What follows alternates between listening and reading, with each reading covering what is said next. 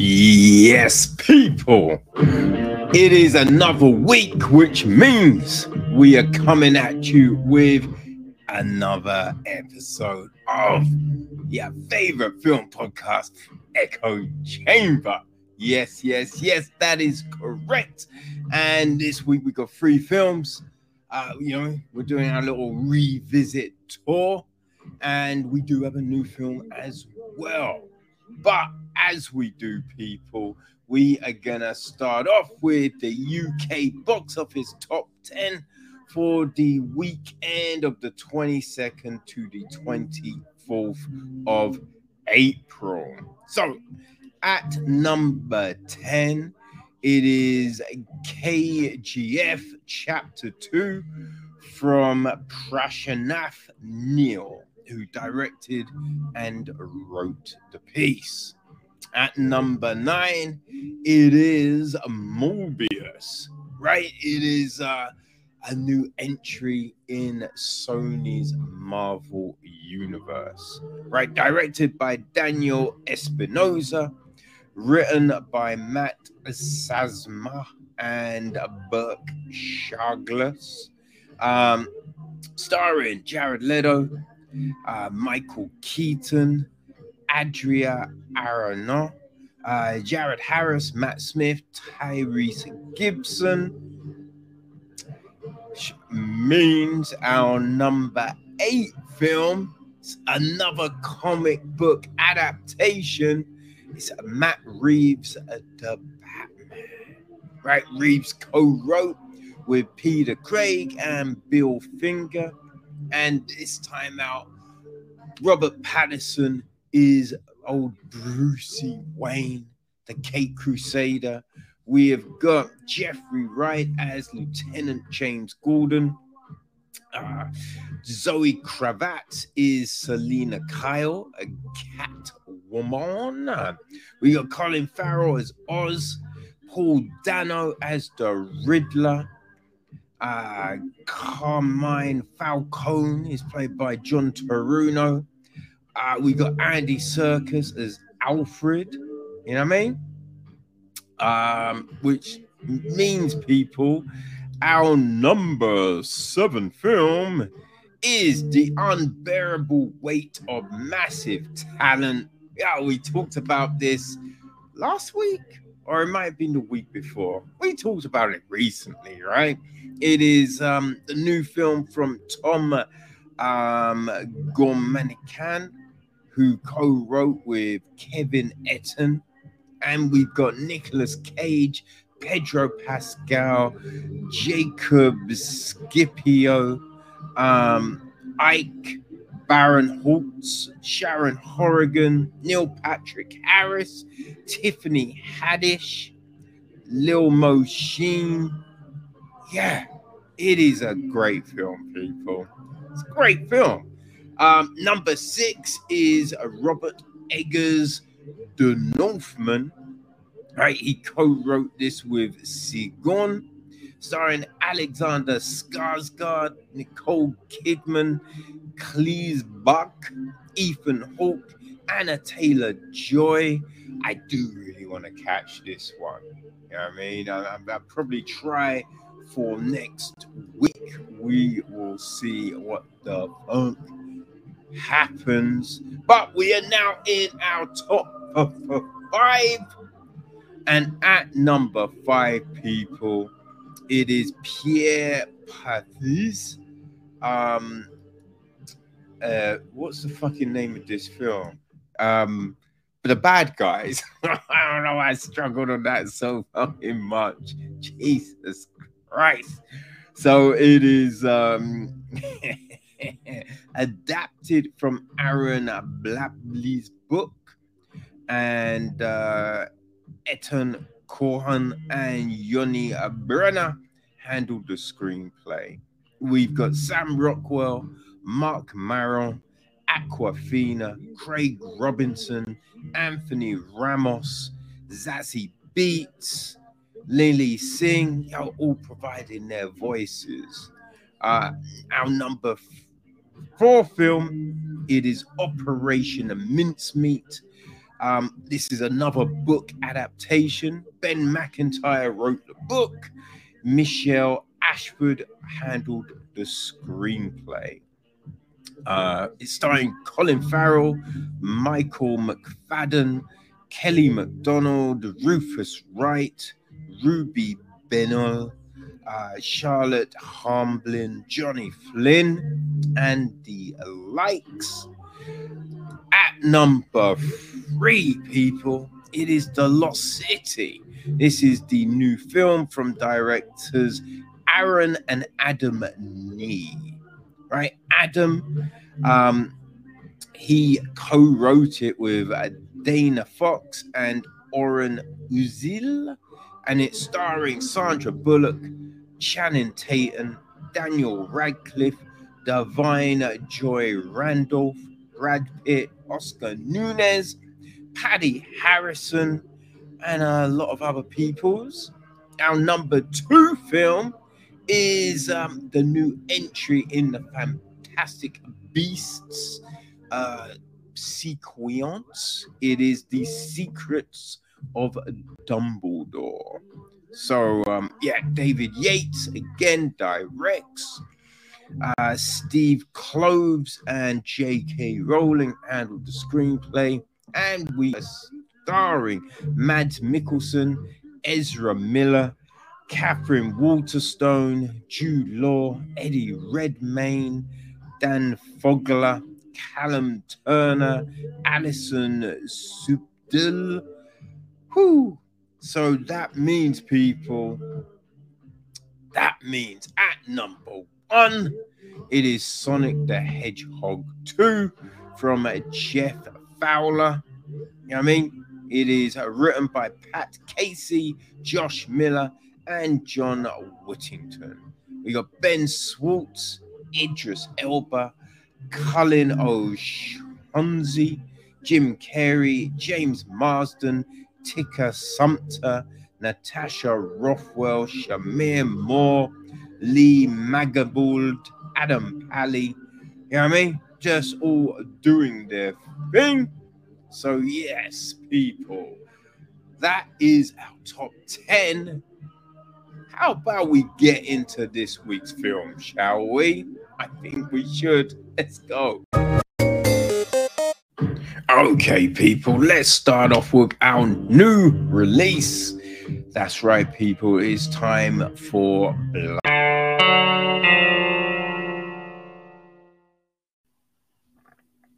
Okay, people. So, you know, one thing I really do enjoy is when someone like takes a big swing, right?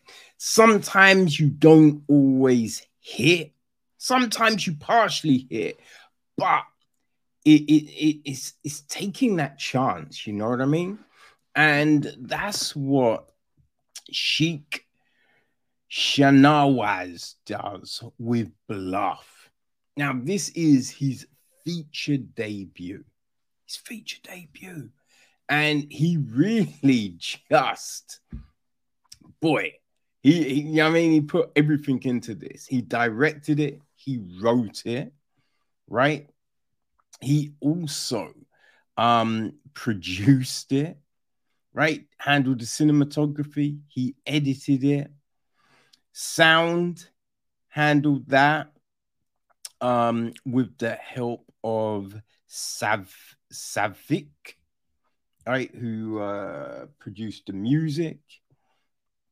Um, yeah, she he did a lot, right? Supposedly he recorded, he recorded it, he filmed this at the weekends. Yeah, right? like, and yeah, no other crew, just him, right? That's impressive.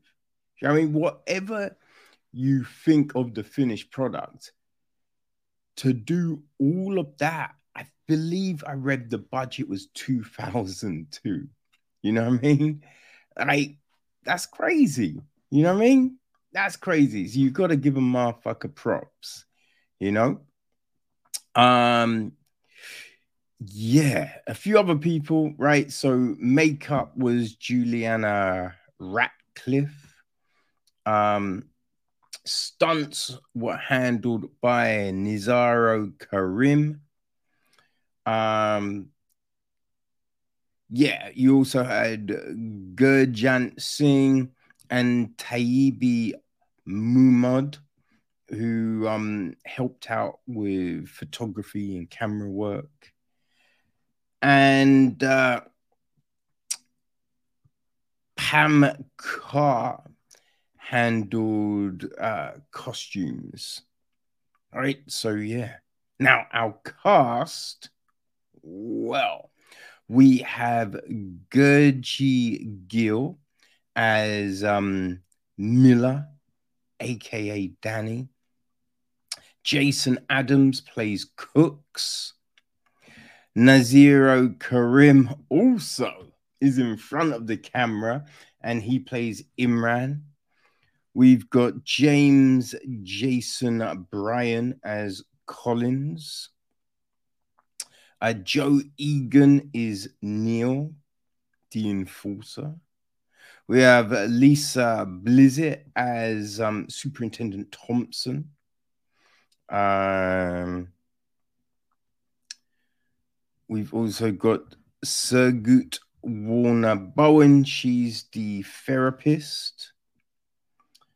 Uh, Corey Thompson is Shots, little drug dealer.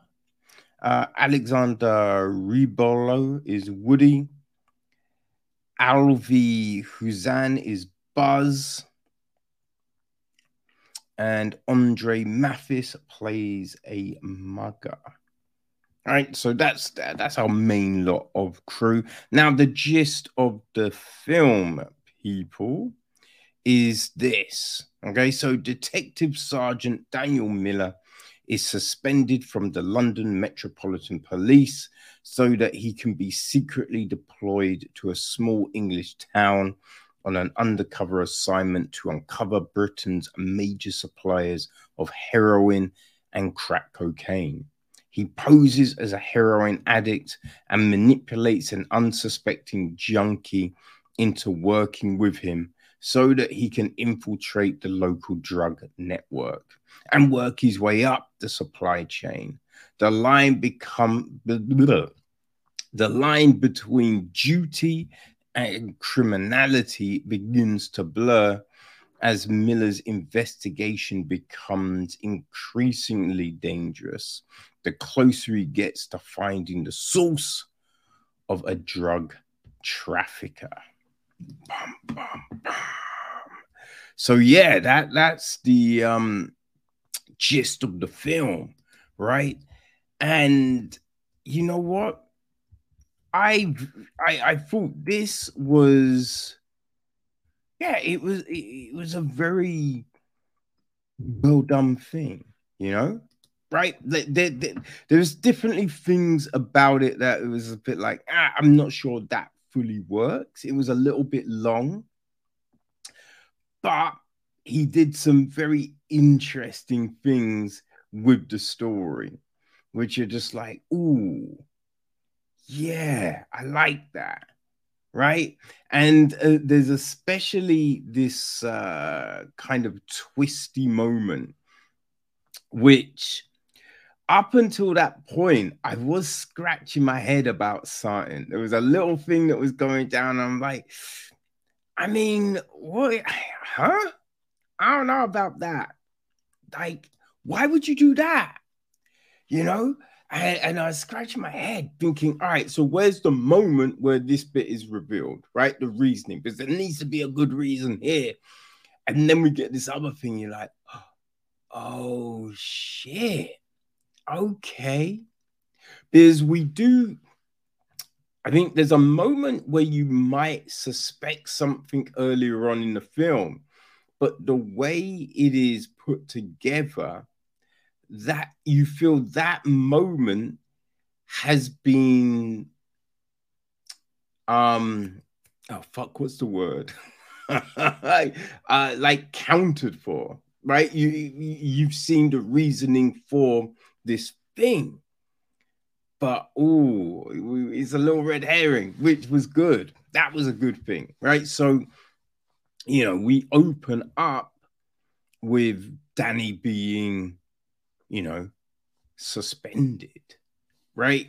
So this whole situation, and I think like you assume everyone's in the know, but then you be like, oh, they're not, right? Which is interesting. And I mean, look, we've had some really good drug undercover things, right? Or just drug shit, right? You, I mean, The Wire, obviously, right? Some of the, yeah, you know, undercover people pretending to be druggies and real druggies and just, you know, I mean, like, come on, Omar, right?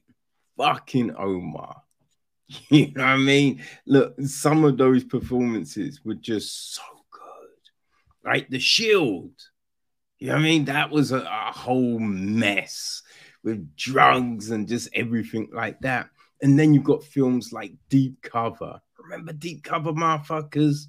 How good was Deep Cover? You know? And In Too Deep that's another one. I really, you know, Epps and um Nia Long, I believe, right? I feel that was that one. Uh, which I don't think enough people talk about into because you know deep cover because of um Goldblum and Laurence Fishburne, who you know they kill it. But yeah, in deep, it, it, like in too deep, boy, that's another great one. And I mean, there's more. There's so many more, right? So we've seen what good looks like. We've seen what great looks like. So it's what is someone else gonna bring to the table? And um, you know, she he he, he does put together this interesting tale. Now there are kind of things in it like uh I think I think it's something that you we see all the time. You know, when you have a film and people are following someone, right? You always just think, hold on, aren't they a little bit too close, right? Because come, like, I think a lot of times, if you feel you can kind of sense if someone's following you. I mean, not all the time. And then sometimes you might think someone is, and you turn around and no one's there, right? But there's a I don't know, man. It's like a fucking sixth sense, right? A radar. And so there's that. Also, my big thing is if someone knows what fucking car you drive, right, and they constantly see a car, like they're gonna be like, "Yo, isn't that thing his car?" Right? And so, yeah, there was some some of those bits were you thinking, um, how the fuck is he not getting caught? Right? But uh, we we still get this uh intriguing tale. Right? Intriguing tale because you know trying to pretend to be a druggie. So you're wondering to, you know what extent is you know my man doing this shit? Like what's the deal? But i i just thought that um Gurji and Jason do a very good job in our two, you know, leads of Danny and uh, Cooks. Yeah, because I, I did think that was believable, right? Although I will say that, uh, you know, one problem of right? The, the, you know, trying to depict the whole druggy kind of situation is there's a look, right? Now, I don't know if you've known people that have been on that H, right? Yo, you you know, like the teeth get the teeth get fuck Chris, man. And like people's face start it starts to look kind of sunken. Right? There is a distinct look where you see it and you just be like, oh, god damn it. How did this motherfucker get hooked on this shit? Right? Because that ain't happening to you if you've just tried it one time. You know what I mean? Two times. No, you you are in deep when you start to look a certain way. And I you, you, you I don't really think they looked fully you know what I mean, H'd up, but first time director making this film at weekends. And we can give someone a little bit of slack because, you know, other than that, they, I mean, they did look scruff, right? They did look scruff. So there is that. You do wonder about the smell. You know what I mean? Like, there's druggies. If this, and especially if they're sleeping rough, hey, it ain't gonna be pretty. You know what I mean? So when, when they're going in pubs and shop, like, yeah, there's a thing. There's a thing. Now, some of that wasn't really addressed or covered, but yeah, we we still get this kind of situation. get this situation, and there's many kind of plates spinning, right? Many plates spinning and it's all there to try and find out what Imran is doing. And I just thought Imran, that character was, you know, played very cool, very kind of aloof, which you then kind of was like, okay, all right, this is an interesting way of playing it. I can buy that, right? I can buy this. So yeah, we we get this story, and you like because it's not you know I mean? It's not shown to us in this linear faction right? It, there's a lot of jumping between time frames. Doesn't get confusing though right? I, I thought it was very easy to follow. And by chopping it up it does keep you guessing right? It keeps you guessing at where the story's going right? Who knows what where is this shit leading to? Right? How how close are we to, you know, the bus to the, you know, whatever, whatever. So I think that's done in a way. And as I said, the, the you do get fooled, right?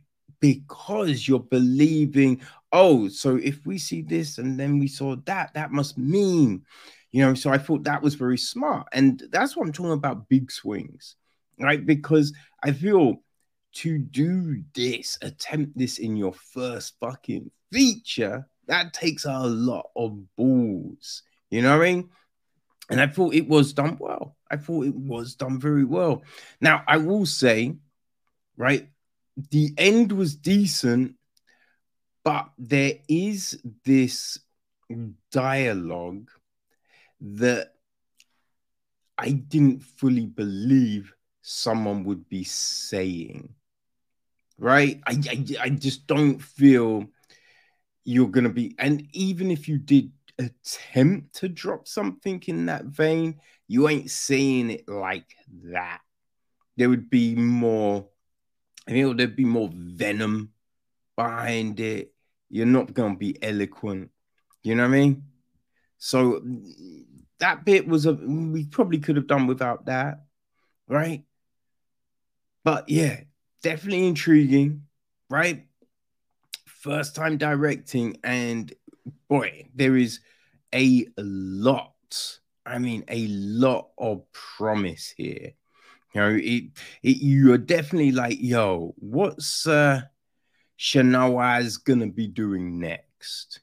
You know, because if he can do this for two G's, hey, what do you think he's gonna be able to do with a bigger budget? So if bluff sounds like something that, you know I mean, could be of interest to you people, hey, motherfucker, also motherfuckers got it dropping on Amazon Prime. How about that? Right? So if you're a Prime member, you can check this shit out. You know what I mean? So yeah, right. It's not, as I said, it's not quite an in too deep, a deep cover, but it, it's a it's an impressive attempt, right? It's an impressive attempt, and I, I feel it, you know, lays a foundation for what could be coming in the future, right? So yeah, people, it's there. You know I mean? Bluff is out in the world. Um, give it a go, right? Give it a go. Okay, people, and now the first of our, you know I mean, looks at recent big films, and we're gonna start off with Ghostbusters Afterlife.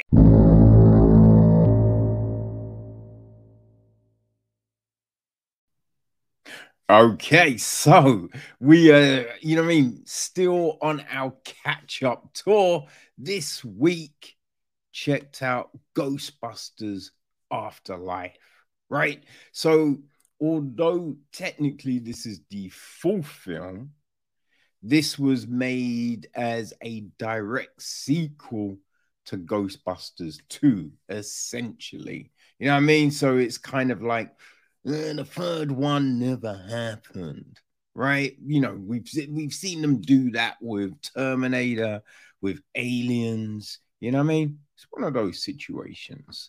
Um, but yeah, you know, it is directed by um, Jason Reitman, right? He, uh, you know, co-wrote the film with Gil Kenan. Um, it is produced by, um, you know, Reitman's dad, Ivan.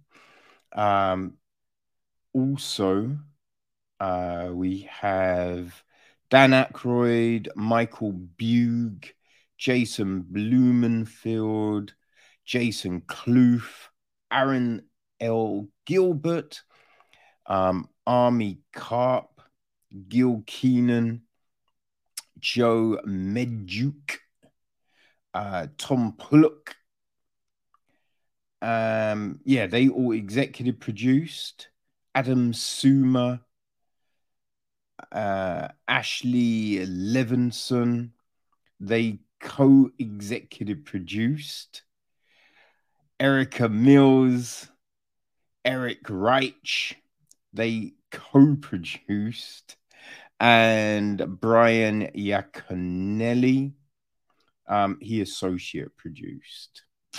Kind of feel there's a lot of people that didn't actually like there's just a credit by association.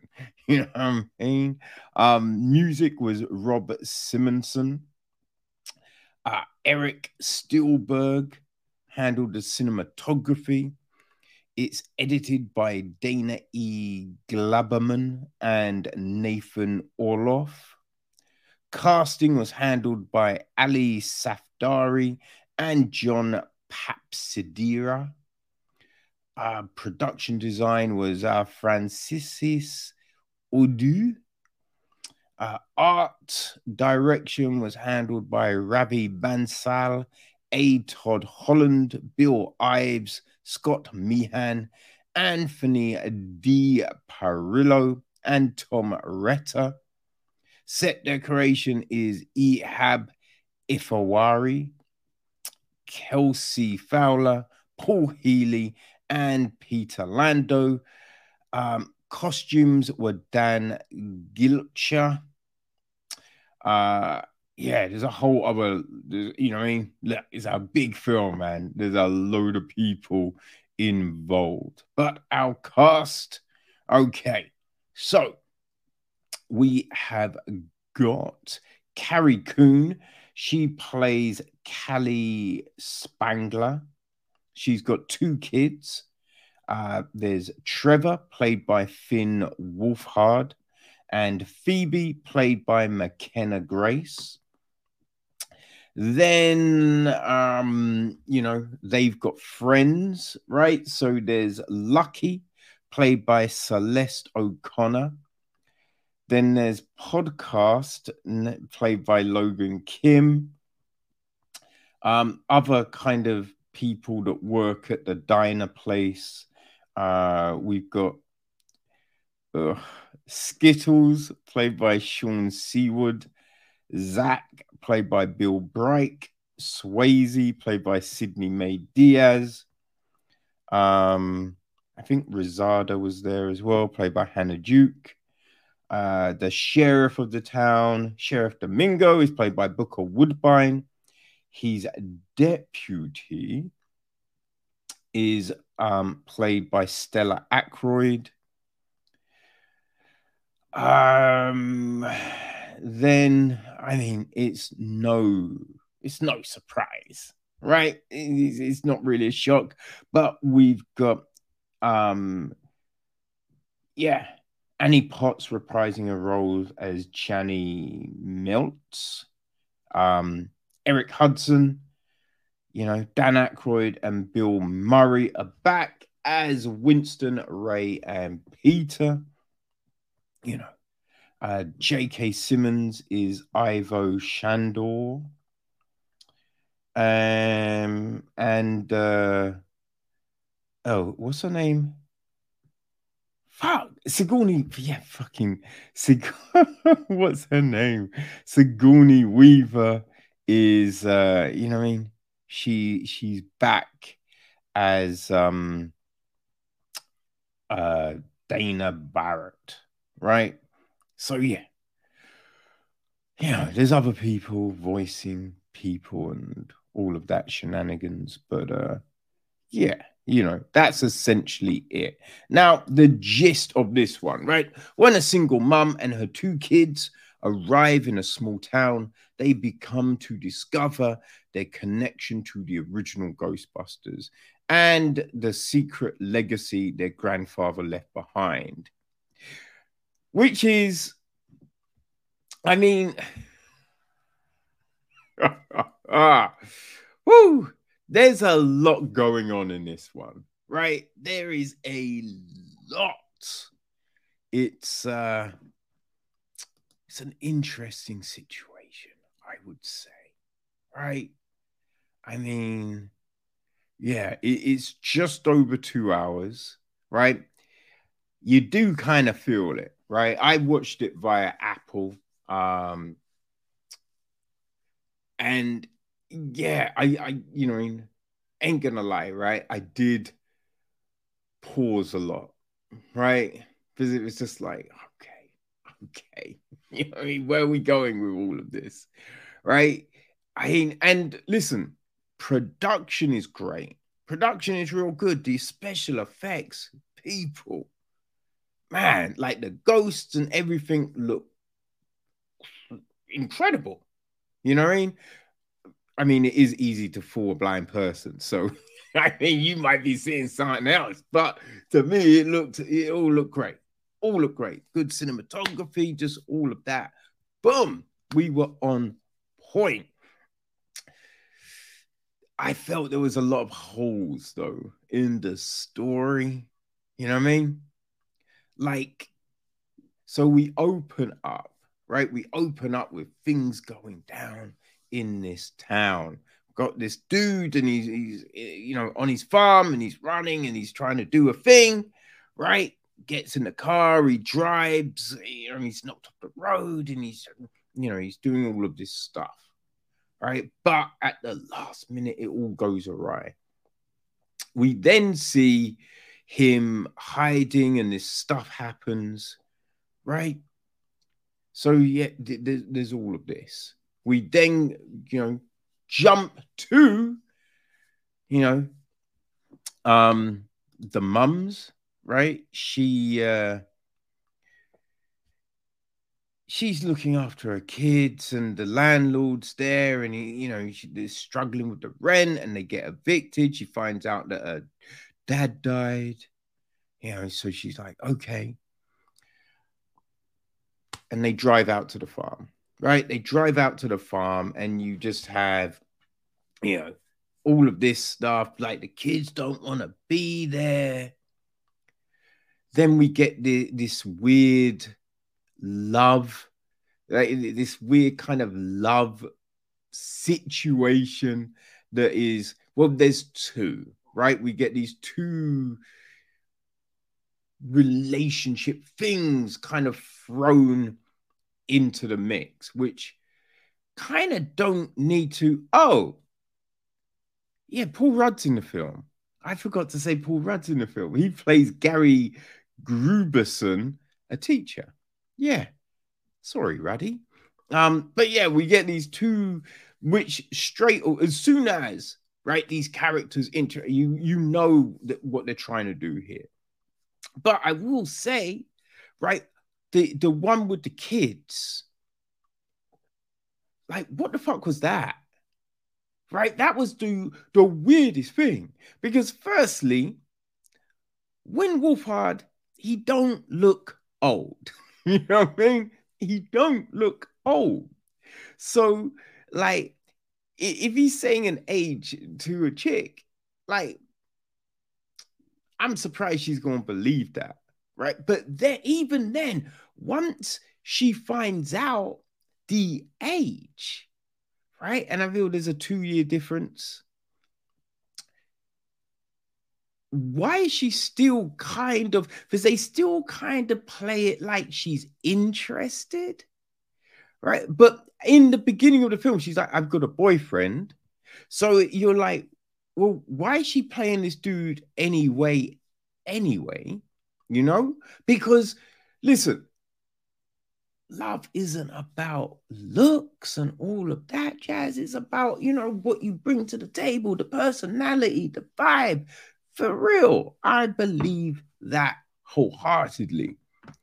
But we don't see anything from the Trevor character, right? There's nothing to be like, oh, that's why this girl would be interested, right? We we don't get. There's nothing. So it's this weird forced situation, which like you could just have it as friends, right? As co-workers. That works just as fine. You know what I mean? Like you don't need to add anything else. You don't need to muddy the waters to have this story move forward, right? The the, the mum situation is fine because you know she's divorced, you know, like yeah, it sounds like she's been single for a minute. So it's just like that situation, fine. Have that. That's cool. But yeah, the kid one was weird, super fucking weird. Um, we we then have this thing of like kids saying shit that kids wouldn't be saying, right? It, you've got Phoebe talking in this way and being like, oh, yes, I'm this and blah, blah, blah, blah, blah. I don't show emotion. I don't. She's 12. you know what I mean? She's 12. Like, what are we doing here? You know what I mean? It, it was a weird play on that character, a weird thing that they're trying to do. Like, it, it's it's that whole this you know I mean you're trying to play it like she's kind of autistic, right? But then it's like she's super into science. So obviously, put her in dungarees, right? Glasses and dungarees. You know what I mean? That's it's that thing that always happens, right? They they they, they put a, the nerdy girl, you know, it's usually pigtails, dungarees, you know what I mean? Glasses. And then once they realize actually, I'm pretty. You know, the hair comes down, the glasses come off. They suddenly be like, oh, there's contact lenses? You know what I mean? It's just like, oh, I could wear other things than dungarees, right? But here's the thing dungarees kind of made a comeback, right? Like everyone's wearing dungarees. So it's just this weird thing that they're doing with this character to be like, oh, look, yes, nerdy girls look like this right? Girls that are interested in science, clearly they only look like this. Well, it's just like you always see these adverts, and it's like more girls in STEM, you know what I mean? More girls in this and more girls in that. So rep all girls. you know what I'm saying? Like you you could have any look and be like, yeah, because you know, science is just straight interesting. So anyone could be interested. You don't have to create this typical, you know what I mean, geek persona. It's mad played out. Anyway, you know, all right, tirade over people.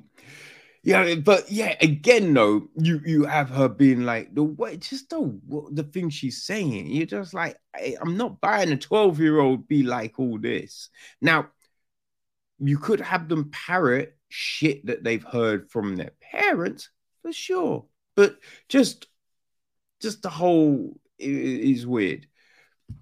And don't get me fucking started on podcast. What the fuck is that? Right?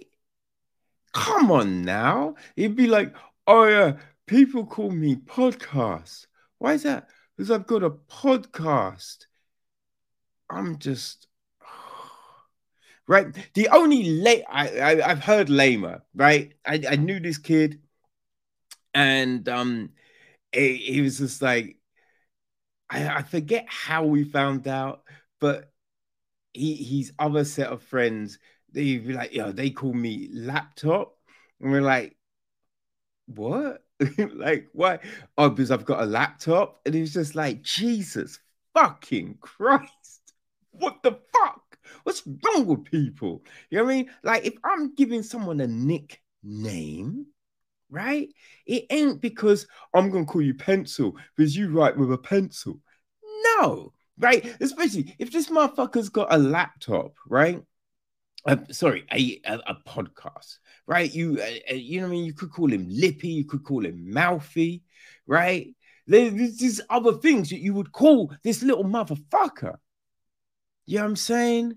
Like spook show. There's things you would say. It wouldn't be like, let's call him podcast, right? It feels like it, you you say they wanted to say podcast because podcasts are big and podcasts are in. Oh, let's reference podcasts. You know, there was a bit when they're talking about like Sumerian mythology, and you know, and uh, you know, one of the characters goes, "Oh, that was super woke of them."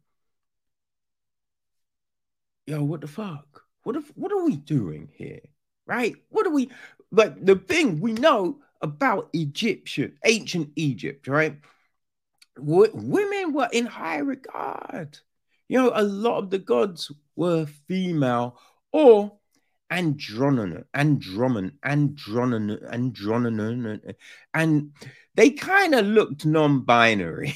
you feel me? Like, you know I mean? You, even the dudes, like Tutankhamun and the like, right? They they all kind of had that little kind of prince look about them. You feel me? Where it be like lipstick and just, you know what I mean?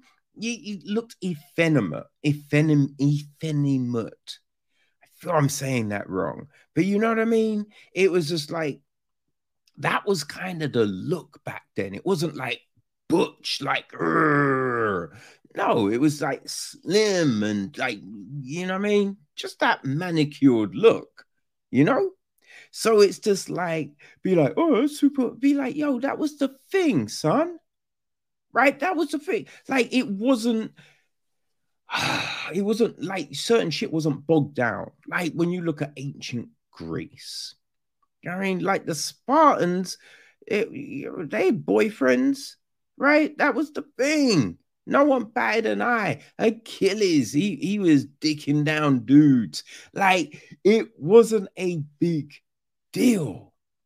So it, like, why are we throwing around being like, oh, that was woke? Like woke is such a dumbass term anyway, but you feel you you kind of come across a lot of new films and they want to throw the word out there right? It's just like certain terms you need to shoehorn in, and you're just like, yo, there's no need, son. What are we doing here? You feel me? Ah, it's kind of infuriating, you know? But yeah, listen, yeah, listen, I, I don't feel Ghostbusters Afterlife is a bad film, right? I kind of feel um it's it's geared up for like the the the, the Stranger Things kids, right? If you're down with that, you like this might speak to you. You know what I mean? I feel it's like if you loved Buffy and Angel, then you can ride with this. And I say that because those shows they were kind of crazy, right? And when I say crazy, I'm like in you know, everyone speaks in a certain way, right? There, there would be things that would happen that the logic was like, hmm, would people really do that? Like, why would they? How come they wouldn't tell? You know what I mean? How come they these people wouldn't check this before they did that? Right? It's one of them things. So if you can separate yourself from logic, you could ride with this. You know what I mean? But there was a lot of things where I'm like, why wouldn't they tell someone that? Right? Like when Egon, Egon, yeah, it's Egon, right? The the glasses Spengler. When he like vanishes and all of this kind of thing, you're like, he was a clever dude. You're like, and he wouldn't tell people this shit, right? He wouldn't tell his daughter. Like it, you, you kind of go, th- th- th- there's no rhyme or reason to that. You know what I mean? You then have suddenly all of these people knowing exactly how you know the guns and the, the, the traps work right? And you're just like okay right we see them practice once and they're not good. You know I mean? They're not good but then they're like oh we're in we're on road. Let's just fire this shit up. And it's just like really? I, you're telling me you wouldn't practice. You know, I mean, they're trying to trap a ghost, and you've got fucking podcast. Ghost like they like press the button, and he's not pressing. Like, there's no reason why he's not pre- just pressing the fucking button. You know I mean? Like that whole sequence, you're like, why is this here? Like, it just seems some illogical stupidness. You know, it didn't really make any sense. You feel? You know, and how is it no one knows about what went down in the 80s? Right? If ghosts have re- just gone crazy in New York two times, not one time, two times, people, right? And you guys, and, and I swear, in you know, maybe Ghostbusters 2, it might have been at the end of Ghostbusters 1, but they were then getting calls from all over the country maybe the world, right? So it's just like, how is it then that supposedly no one knows about ghosts, right? It's 30 years later. So obviously, listen, I can understand where people be like, oh, you don't have to worry about that now. I think they handled it. That's fine if that was the attitude. But to be like, wait, what? Nothing her ghost? That's not real. Nothing happened in the eight. Like that just seems like what? Like what? You know what i mean? And, and, and so it's just like you have no one knowing. Then you have people so oh, like oh we know how to use all of this. It's just didn't really make any sense. You feel me? And the other thing the other like the, the one thing i thought was super like there's uniforms. Uniforms. Right? Which, eh, you know, supposedly he, Egon took, right? He took all the shit from the fire station. But how the fuck is the shit fitting kids? like, is what you telling me that Egon got these uniforms made and was like, you know what? I need one like that would fit a real small kid, one a slightly taller kid, one a slightly taller kid. You no, like those all those uniforms should have been mad baggy on P. If they were mad baggy, you'd be like, yeah, yeah, yeah, yeah, yeah. Feel I feel that. But the fact that these uniforms perfectly fitted, it's just like, yo, there was no tailoring. What are we doing?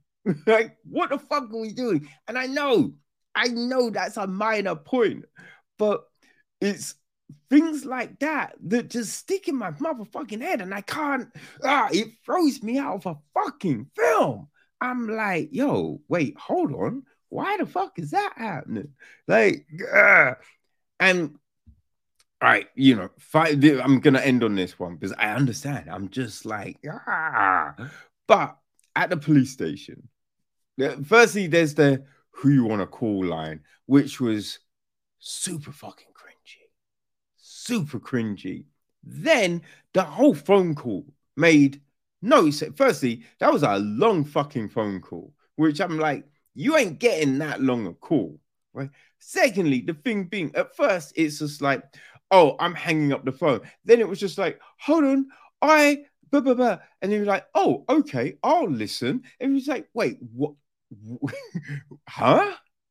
Like, huh? You know what I mean? Doesn't make any sense. Didn't make any sense. Yeah. It was like, God, God damn. Oh, and, and uh, what the fuck was that end of credits scene? What would what was the need? The scene didn't do anything. It didn't do anything. I don't understand why that was there. I don't understand.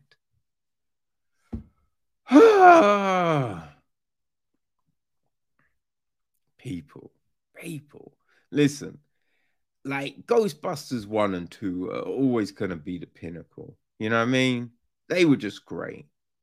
And these last two ones, the girl one and this one, like, listen, there's things that you could enjoy in them, but uh, I don't know, man. They just, you know, it, it, it's like when they try to do the reboot of uh, fucking Robocop and Total Recall.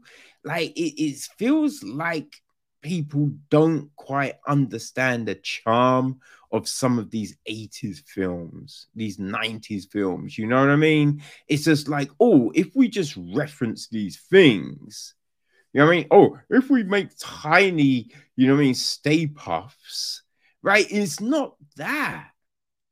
That's not the thing, man.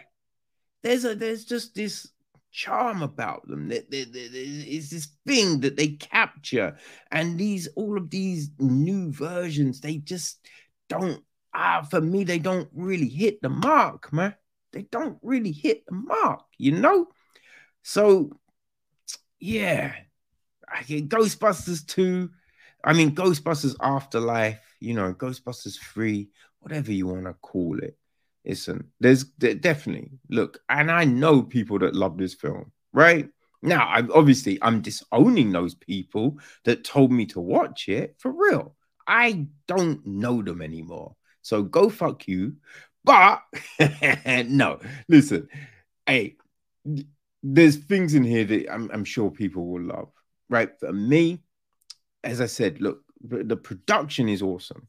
Production is awesome.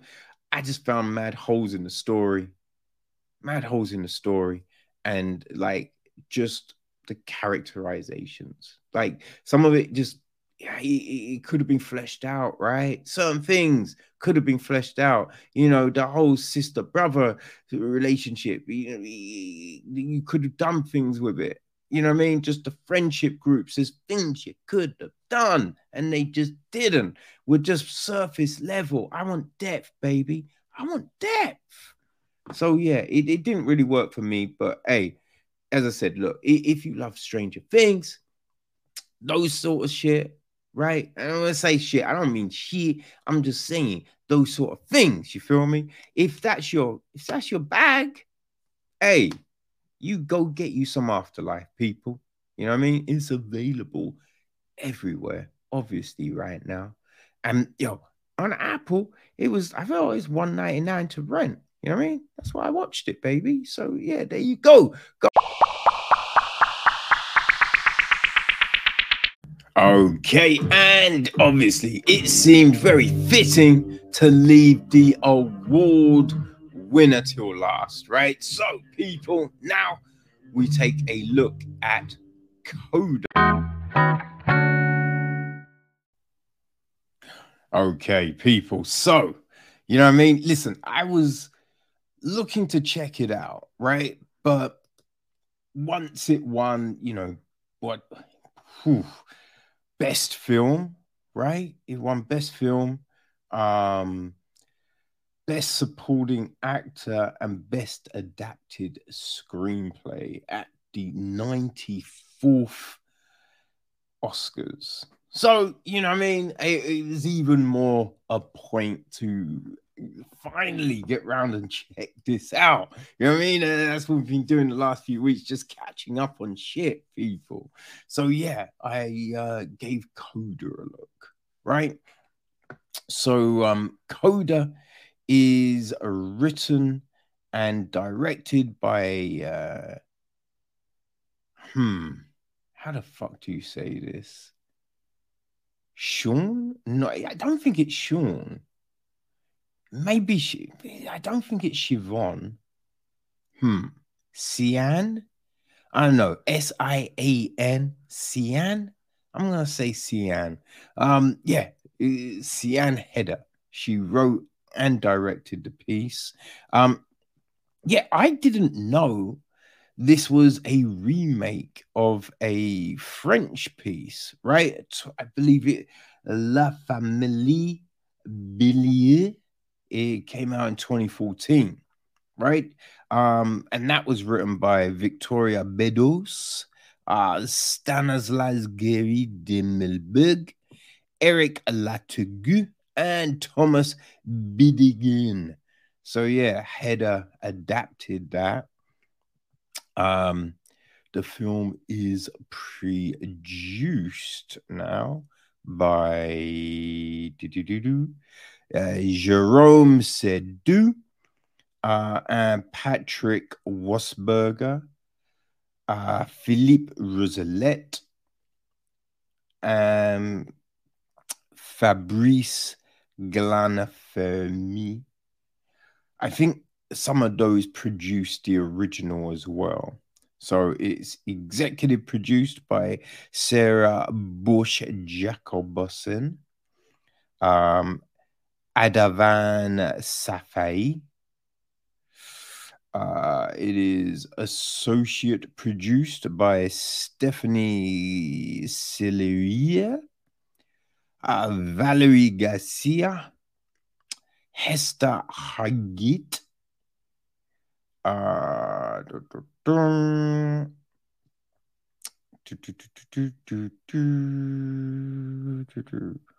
mm, it is uh, associate produced by Eric Jalaman, Christy Lutz. Um, yeah, there you go. Uh, the music in the film is from Marius de Vries. Its cinematography is Paula Huidobro. It's edited by Gerard Brisson. Uh, casting was from Deborah Aquilia, Trisha Wood, and Lisa Zagoria. Uh, production design is Diane Lederman. Art direction was Paul Richards and Jeremy Woosey.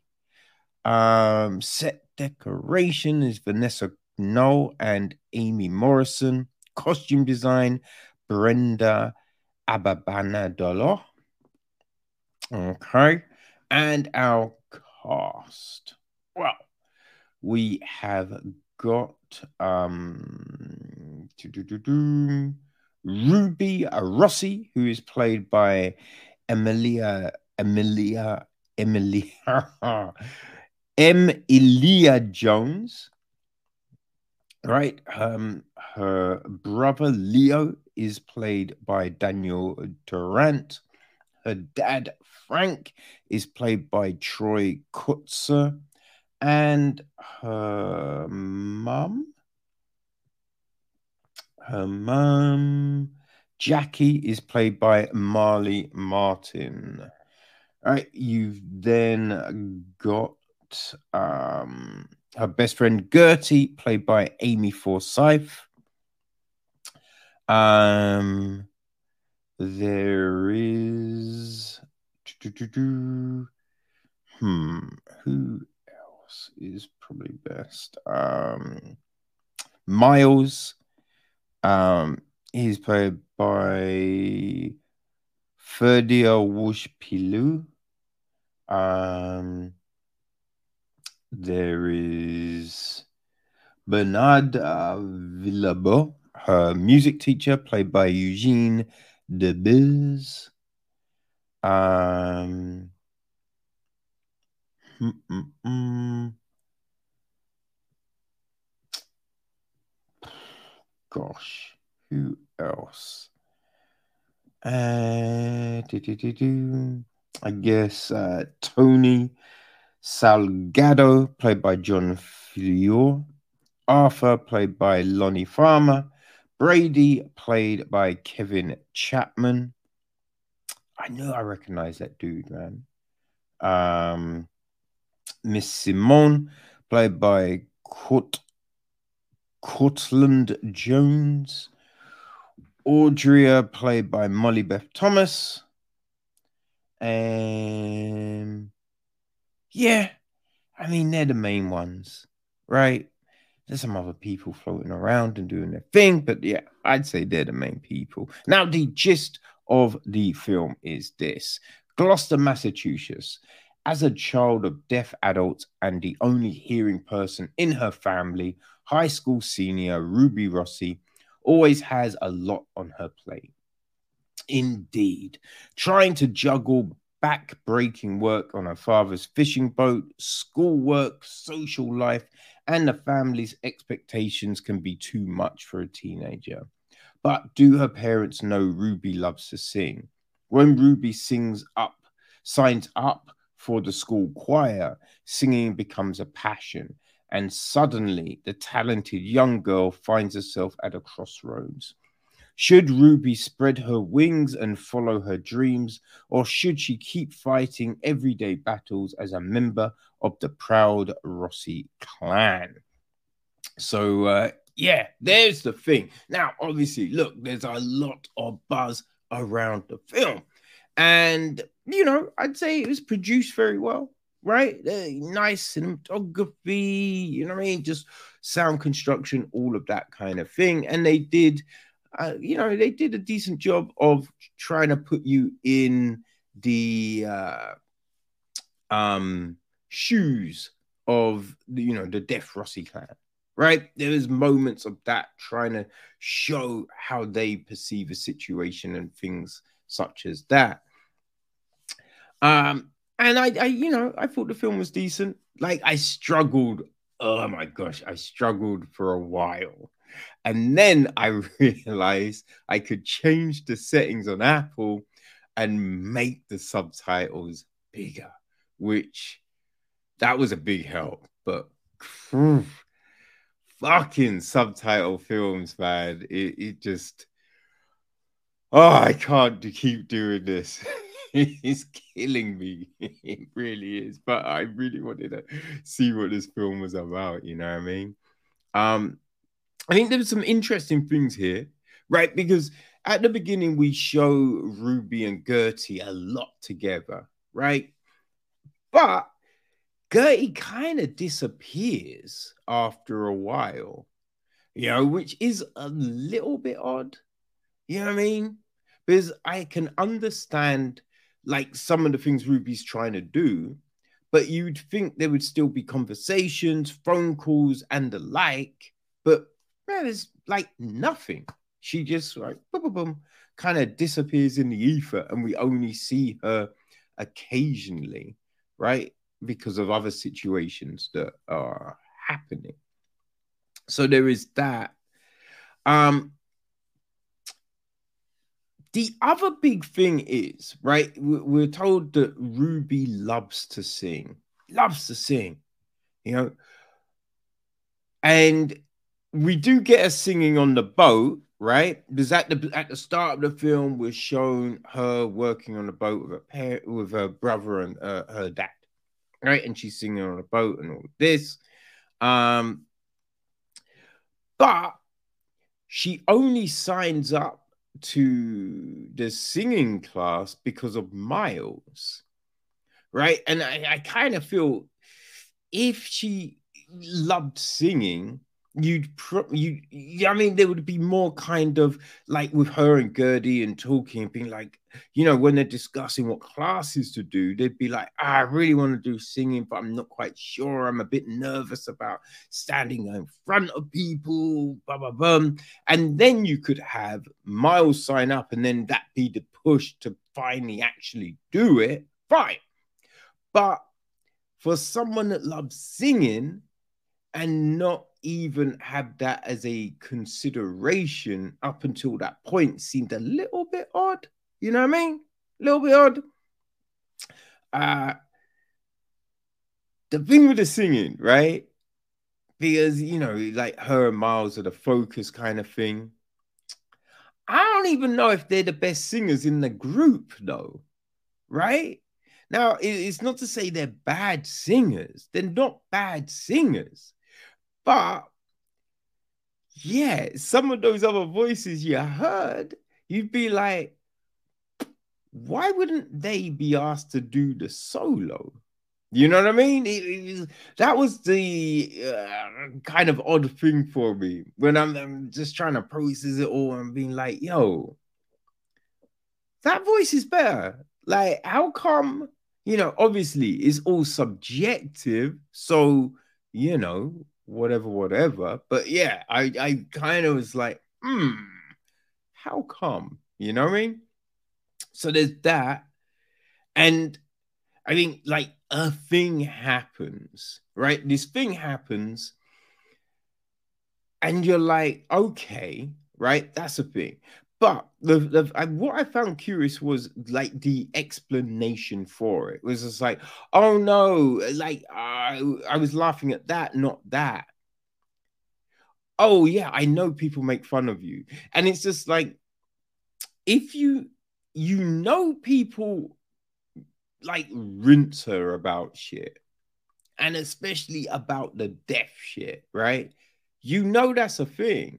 So I kind of feel that if you really like someone and you respected someone and all of that, you're not telling that story, right? That was the odd thing there for me. And then also, like at the start, we don't see Miles take a second look at Ruby. Doesn't happen. But then later in the film, things are said, and you're like, all right, if that's the case, right, there would be looks. You know what I mean? Now, I'm not saying that they had to have been like close buddies and talking and all of this kind of thing, but there would be some, you know, in glances and shit, but there's nothing, right? So it's a bit like it comes off as a bit odd, right? The you know what I mean? It'd be like nothing and then suddenly something, right? It, it's just shit don't work like that. You know what I mean? Or if it does, it's only like that for a re- a specific reason. You know what I mean? And there ain't all the other shit. So if you're saying there's all the other shit, then there has to be the first things, right? There's got to be the footsteps, right? The little steps, the baby steps, people. You you got there's a process to this shit. You know what I mean? Like if you've got feelings and all of this, yeah, it moves in a certain way if they're legit, you know? So that was a bit like I'm like, yo, what? Don't really make sense. That makes sense to me. Also, right, there's the whole thing with Gertie and the sign, you know what I mean? At the start, I don't say what it is, but I'm just like, yo, if you've been friends with Ruby all this time, come on now, are you telling me that she's never, never lied to you about a thing, right? Like it's just kind of like if you're asking a certain question when you know right? That they, they're kind of weirded out by the thing. You know that the, the thing they tell you eh, possibly ain't going to be legit. And we got YouTube. You know I mean? So I kind of feel if you want to know something, you could just easily go bum bum bum. Oh, okay. You know what I mean? So yeah, that was a bit like, hmm, really? Uh now one thing that I I did find I just like it didn't make any sense because although Ruby goes out on the boat with her parents, right? I can't say, but like her dad and her brother, right? She goes out on a boat, helps them on the boat, all of that jazz. Boom. But are you saying she has never been ill? Right? There's never been an occasion where she couldn't go out. Right? That's a bit like there's there's got to there has to have been some, right? Which then would mean surely there's a contingency, right? There's things put in place, you know what I mean, to to, to let people know of a thing, right? Whether it's just you've got, you know I mean? Because it's like they've been fishing this for ages. So you'd think everyone in the place, like everyone in the place knows their death. So if it was just like there was a flag they had, you know what I mean? Just a, a, a colored flag or a, you know, a thing on the side of the boat that just, you know I mean, would indicate right? So a coast guard would know, like people would know. It it, it doesn't seem like a stretch.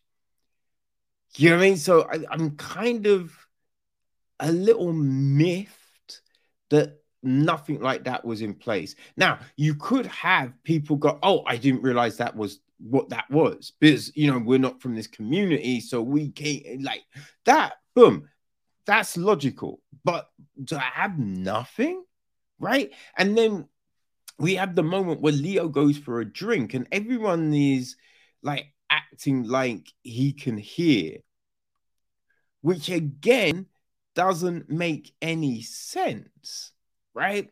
And the whole observer thing, and you're just like, nah, you're trying to tell me no one said. You know I mean? Listen, everyone would know there are deaf fishermen, right? Because they're the only ones. It's something that would have spread everywhere, right? So that whole observer thing, that made no sense, right? It made no sense. Now, the thing she did, fine, but everything leading up to that, I'm like, she ain't arriving not knowing, right? That was all right. Like, what are we, what are we doing with that? You know what I mean? We're, huh? What? Right? It, it was just a bit like, yeah, it was a bit odd. So, but look, it's it's it's a uh, it's an okay film, right? It's not terrible or anything like that. But I just thought, other than the death situation, right? Shining a light and telling a story, you know, from that different kind of perspective. Eh, it, like the film, it, it was just a little predictable, right? You knew where certain things were going, right? I've told you not to be late. Like you just knew what was going on. Like, oh well, I don't even really like seeing. I'm just expecting like everything. You're just like, okay, I know where that's going now. Right, I know where that's going. There's going to be this incident. There's going to be that incident. Like you just knew all of those beats, right? So yeah, like it, it, it was, the, you know, the death aspect of it was the USP of the film you know, look, the acting was decent. All of the, like, as I said, look, acting was decent, cinematography, sound, all of that. But yeah, there was a few things in here that I'm just like, yo, why no one talking about that? You know I mean? Like, no one's talking about, you know I mean, these points. You know I mean? Like, just the things that you go, yeah, how is it no one knew that? Or there's not something in place right? There's just simple things, you know. But yeah, it's not a terrible film, right? I, I thought it was, de- yeah, it was decent. But um, yeah, you know, that is my take on the award-winning Coda people.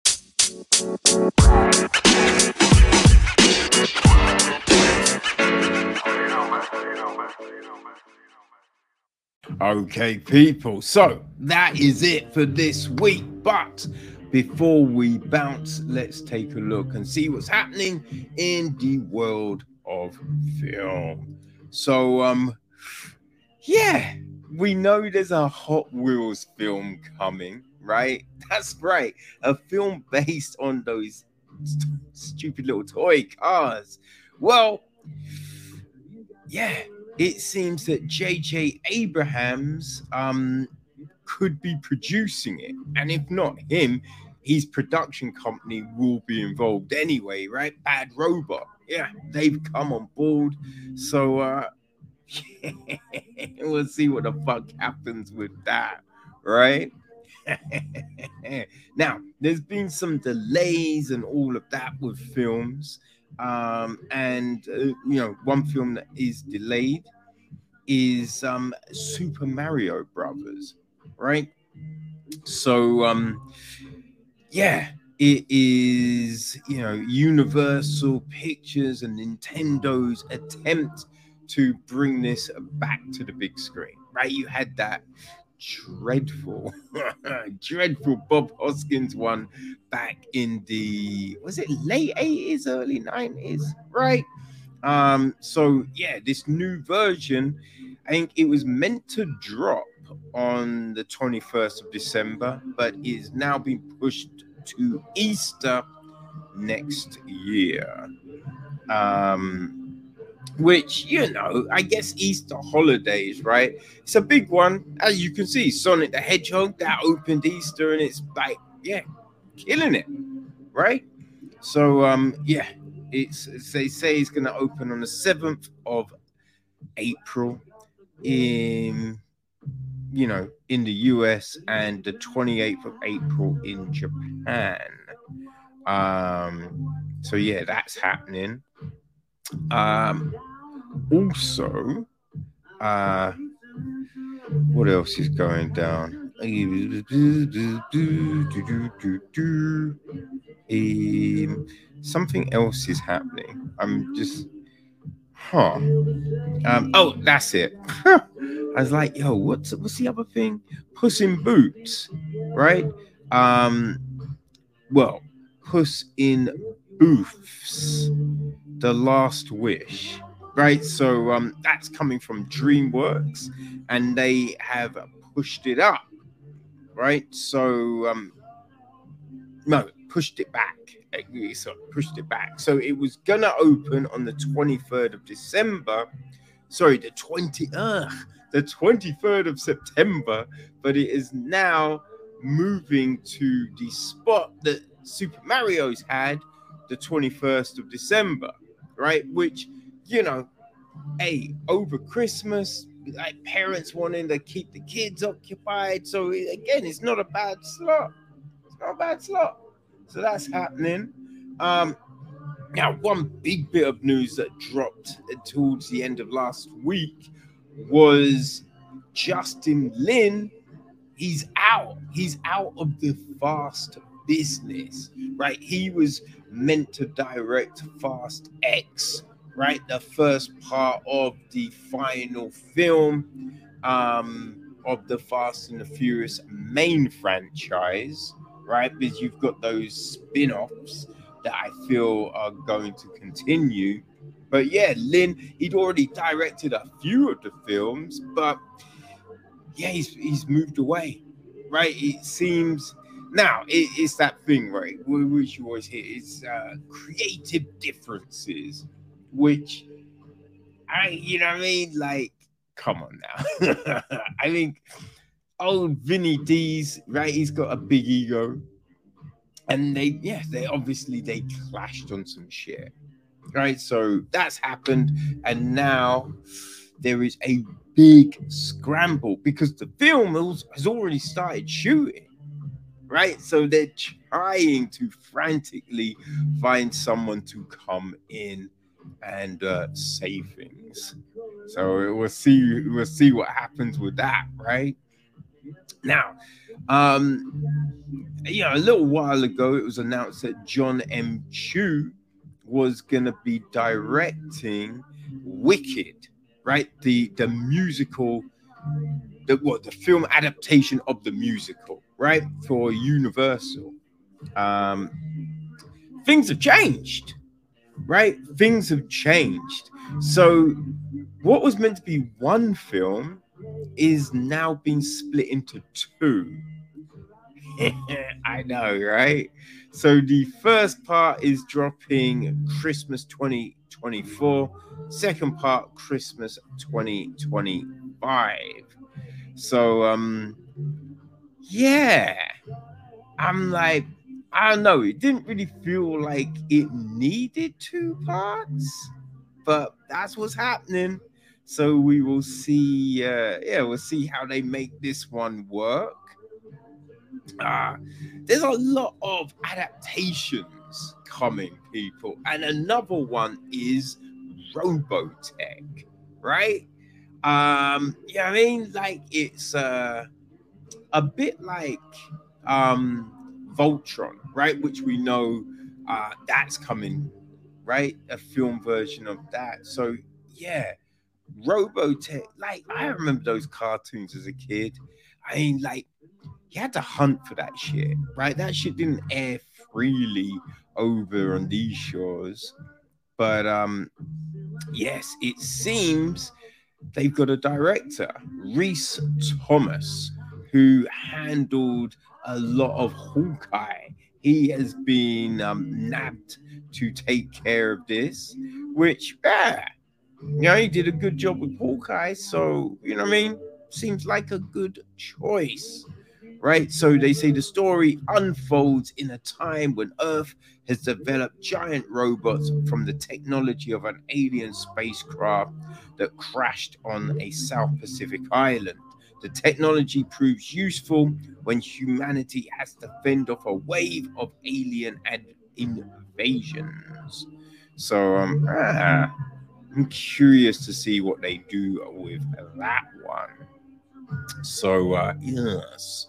Now, um, with streaming platforms and all of this, right? We're seeing films come to these a lot sooner than previous. And we're seeing a lot of deals be made with big distributors for exclusive rights on those films. So AMC Plus has just uh, signed a situation, a first, um, you know, what I mean, a television window situation with IFC Films, right? So um, yeah, it says the deal will mean AMC Plus gets to show stuff from IFC Films, IFC Midnight, and RLJE Films, right? So um, yeah, because they previously had a situation with Showtime and Hulu, so that's all changed, right? So um, now, um, every Friday right? Um, a new film will be dropping, it says. Yes. So yeah, if you've got AMC Plus, that's going to be a big one for you, right? Exclusive movie premieres on a Friday. Yeah. So um you know, they, they, they're also doing a thing, the final Friday, right? Which will be the fi- the last Friday of every month. And they're saying it will boast a horror film release from Shudder. So uh, yeah, there you go, right? Um, yeah. So I think the situation is 90 days after the films have hit cinemas, they'll be coming to AMC Plus, right? And um, I think there will be some that will have a day and date release, you know, like we've seen a lot with HBO Max and a few with Disney Plus. So, yeah, you know, this does seem to be the way films are um, gonna be hitting us in the future. So, you know, it's not bad, right? And all of this will start next week, right? May the 6th with Clean, right? Now, uh, it says this film stars Adrian Brady, sorry, Adrien Brody and uh, R- R- RZA, right? So you've got that. Um, Catch the Fair One will be the 13th. Um, then you've got Jewel on the 20th. and a banquet on the 27th of May. So, uh, yeah, people. Ah, you know, if you're a fan of IFC films and you don't have AMC Plus, that might be something you want to do, you know? Um, now, another, you know, I mean, studio that has, uh, you know, done a similar thing is Lionsgate, and they've signed a deal with Ro- Roku, right? So, um, yeah, it means that the streamer gets exclusive, um, you know, exclusive run on those, right? Um, well, they I mean, a free streamer because you know Lionsgate is, they own Starz, so Starz will get the stuff first, and then they'll go to Roku. All right, so um, it's a multi-year agreement, um, and it starts this year. You know what I mean? So uh, yeah, it means they will get stuff like John Wick and the Expendables, Borderlands. Um, the unbearable weight of massive talent, which, uh, yeah, that's a bit of a uh, coup for Roku, right? Um, now, other stuff, right? New films. So um, we have got Fear the Night, right? That's going to be the new entry from Neil LaBute, and it's going to be starring Maggie Q. You know, uh, they're saying it's an action thriller, right? Um, Maggie plays an Iraqi war veteran named Tess who prepares for her sister's bachelorette party, which is abruptly interrupted by a group of home invaders who take the house under siege looking for a hidden fortune. Surrounded by the frightened partygoers, Tess soon discovers that the ruthless attackers are hell bent on not leaving any witnesses behind. So she decides to strike back.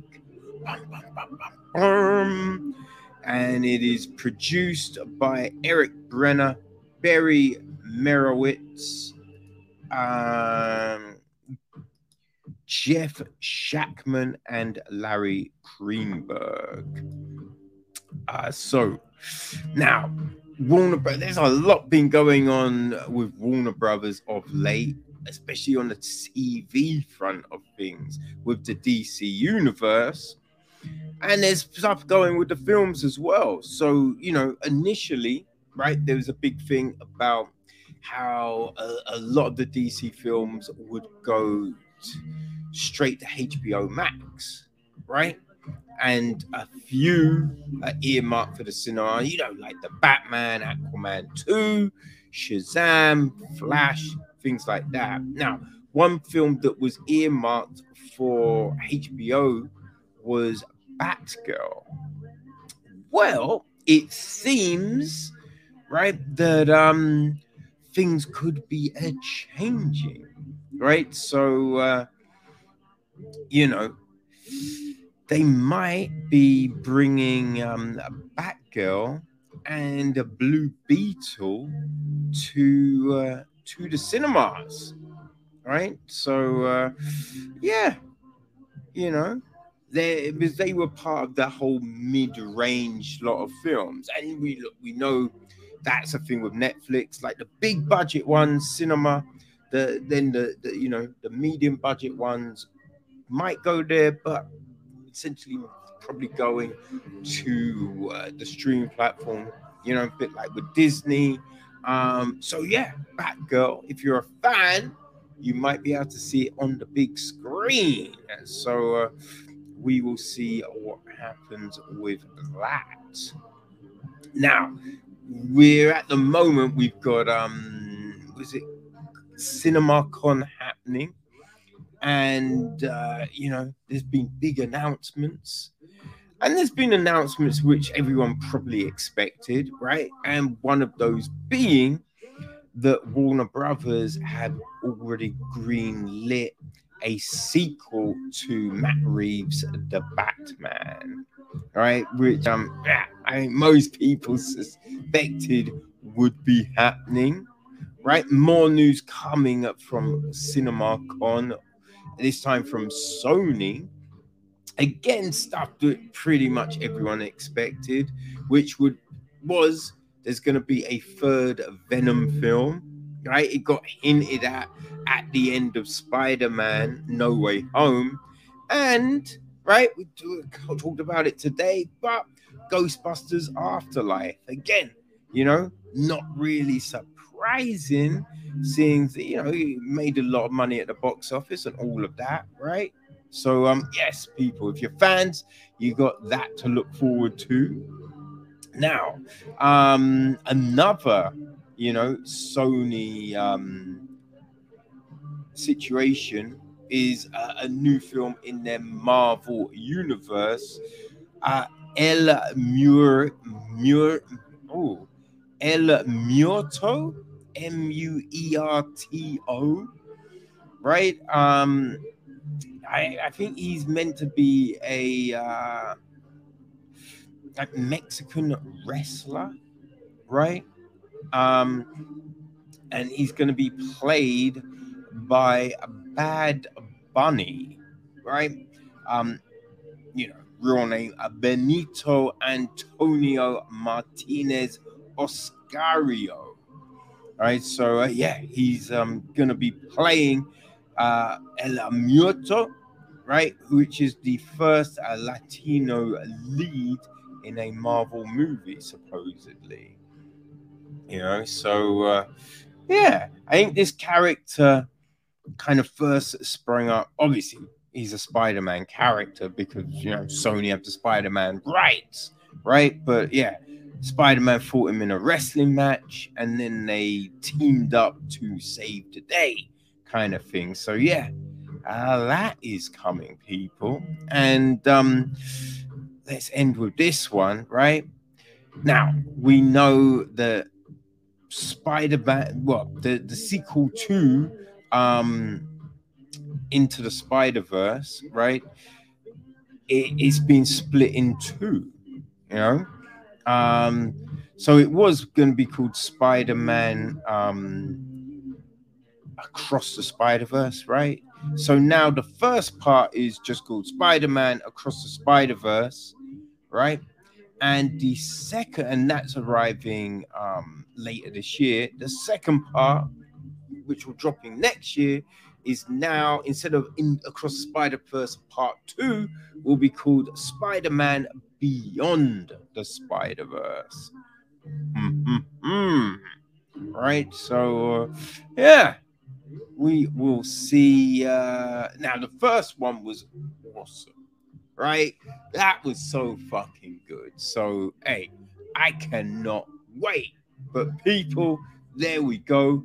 And just a little heads up, we will be dropping another episode, little special something, something. So keep an eye out for that. Until then, enjoy your film watching, people.